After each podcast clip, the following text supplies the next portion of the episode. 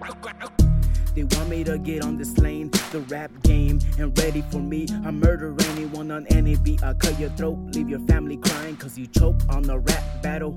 So sadly, got you sitting in the backseat of a saddle, cause you're my bitch, motherfucker. I made you gargle, this is exclusive, it's Phaded 24 7. Pay close attention to my movement, I'm an under underground rapper. I had to start somewhere underneath the under. I'm a Mexican Chicano, go ahead, call me Mojado in my hood. If you talk a lot, you get putazos. Understand we're like the Texans, shoot first and then ask questions.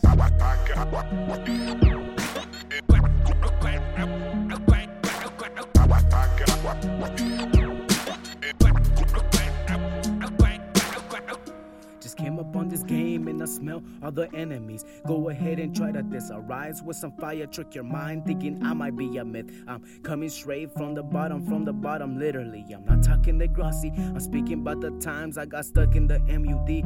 Now 4EG, couldn't do it without these three. The motivation got me flipping tracks like you flipping birds. Now I'm just waiting for the racks, living my dreams, but in reality, with the click, smoking weed in this game, switching lanes, making murder scenes. I'ma take the crown, fuck you, Burger King. And I'm loving this, should make commercials for making these. I'm somewhat similar to Action Bronson, not a chef, but I'm hungry, not afraid to chop it up. We only die once, so if I see the spotlight, I'm copping it, no hesitation. It's either kill or be killed. And I'm speaking metaphorically. It's your boy Phaded, and I want world peace, so don't test me. I'll be the dog that don't bark, you'll be the city Warsaw, but backwards. Do you get it? Just trying to make this game a little harder.